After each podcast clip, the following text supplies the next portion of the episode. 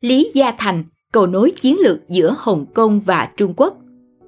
Mối quan hệ giữa Trung Quốc với các vùng lãnh thổ của mình chưa bao giờ là chủ đề hết hot đối với giới báo chí truyền thông, vì sở dĩ làm cho người dân của các vùng lãnh thổ như Đài Loan hay Hồng Kông đồng ý với chính sách của chính phủ Trung Quốc là một điều thực sự khó khăn. Nhưng nếu tạo được mối quan hệ tốt với những người có sức ảnh hưởng tại các vùng lãnh thổ này, và tại Hồng Kông, Lý Gia Thành chính là người đóng vai trò cầu nối chiến lược của chính phủ Trung Quốc. Chưa bao giờ quên bản thân mình là ai. Lý Gia Thành mà chúng ta thấy ngày nay là một trong những người giàu nhất Hồng Kông và Trung Quốc, là một doanh nhân thành đạt trên thế giới mang quốc tịch Canada. Nhưng trên tất cả, ông vẫn là một người Trung Quốc chính gốc. Lý Gia Thành không bao giờ và chưa bao giờ quên quê hương của mình tại Triều Châu, cũng chưa bao giờ ngừng hướng về quê hương. Chuyện kể rằng, khi cha của Lý Gia Thành qua đời, lời cuối của ông dành cho người con trai cả của mình là Đừng bao giờ quên con là ai, đừng quên nguồn gốc của con. Ghi tạc những lời trăn trối của người cha đáng kính, chàng thanh niên trẻ Lý Gia Thành đã tự bước đi trên đôi chân của chính mình và quyết tâm giữ cốt cách của một người Trung Quốc. Chúng ta đều biết rằng Lý Gia Thành là một tỷ phú làm từ thiện rất nhiều. Mỗi khi có cơ hội, ông lại dành thời gian và tiền bạc của mình cho công việc từ thiện. Và một trong những nơi Lý Gia Thành làm từ thiện nhiều nhất chính là quê nhà Triều Châu. Xuất phát từ lòng yêu nước và không quên nguồn cội của mình, Lý Gia Thành đã quay trở lại quê hương, nơi chôn rau cắt rốn của mình, để giúp đỡ những người dân có cuộc sống khó khăn nơi đây. Hơn ai hết, ông hiểu được những khó khăn nơi quê nhà. Và cũng hơn ai hết, ông mong muốn những người gặp khó khăn như ông đã từng sẽ có một cuộc sống tốt đẹp hơn. Năm 1989, Lý Gia Thành đã giúp đỡ để xây dựng gần 300 căn nhà cho những người dân vô gia cư tại Triều Châu, một vùng đất nằm phía bắc Trung Quốc.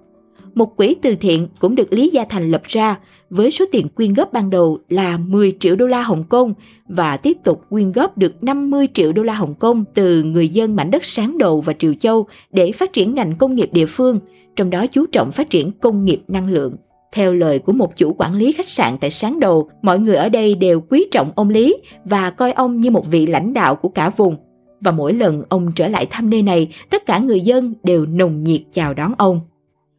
Cầu nối chính trị và kinh tế chiến lược của Trung Quốc với Hồng Kông Một câu chuyện về Lý Gia Thành được kể lại thế này. Ngày 28 tháng 4 năm 1992, một sự kiện chưa từng có từ trước đến nay đã diễn ra tại Đại học Bắc Kinh, đại học hàng đầu của Trung Quốc.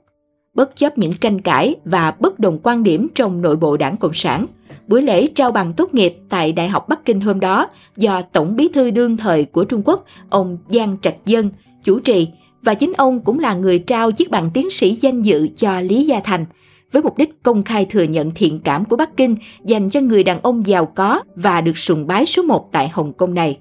hiếm có doanh nhân nào lại được chính quyền Trung Quốc dành sự quan tâm đặc biệt như Lý Gia Thành.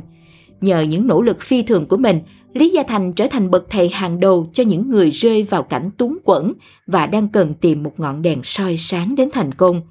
Nhờ đó, ông là một người có tiếng nói và tầm ảnh hưởng trên mảnh đất thuộc địa Anh này. Đối với chính phủ Bắc Kinh thời bấy giờ, Lý Gia Thành không chỉ là một biểu tượng, mà còn là một nhân vật trung gian không thể thiếu cho thời khắc chuyển giao lịch sử, khi Anh trao trả Hồng Kông về cho Trung Quốc vào năm 1997. Với tầm nhìn chiến lược của mình, chỉ cần Lý Gia Thành tin vào viễn cảnh nền kinh tế Trung Quốc và cả Hồng Kông sẽ tươi sáng sau cuộc trao trả lịch sử, mọi người dân Hồng Kông cũng sẽ tin như vậy. Người ta coi Lý Gia Thành không chỉ là phong vũ biểu cho sự đưa ra quyết định nên đi hay ở, mà vị tỷ phú này còn là tiêu chuẩn để đánh giá viễn cảnh của nền kinh tế Trung Quốc cho hơn 50 triệu nhà đầu tư Hoa Kiều cho toàn thế giới. Trong tình hình đầy rối loạn và căng thẳng trong giai đoạn chuyển giao này, mọi chuyện sẽ tốt đẹp hơn nếu Lý Gia Thành đồng tình với chính phủ Bắc Kinh. Có nhiều lý do chính đáng cho việc Lý Gia Thành đồng ý với quan điểm của chính phủ Trung Quốc.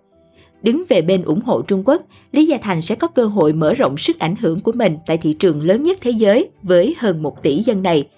Cùng với đó, quyền lực của ông cũng sẽ gia tăng nếu được sự hậu thuẫn trong quan hệ chính trị với các nhà lãnh đạo Bắc Kinh. Và hơn thế nữa là lòng yêu nước của vị tỷ phú họ Lý cùng với khao khát được trở thành chiếc cầu nối chiến lược giữa Bắc Kinh và Hồng Kông. Cảm ơn bạn đã lắng nghe. Nếu cảm thấy hữu ích, đừng quên đánh giá 5 sao và viết nhận xét ứng dụng 1.000 bài học doanh nhân trên App Store và CH Play, giúp chúng mình thêm động lực, tạo ra nhiều bài viết thú vị và bổ ích mới nhé.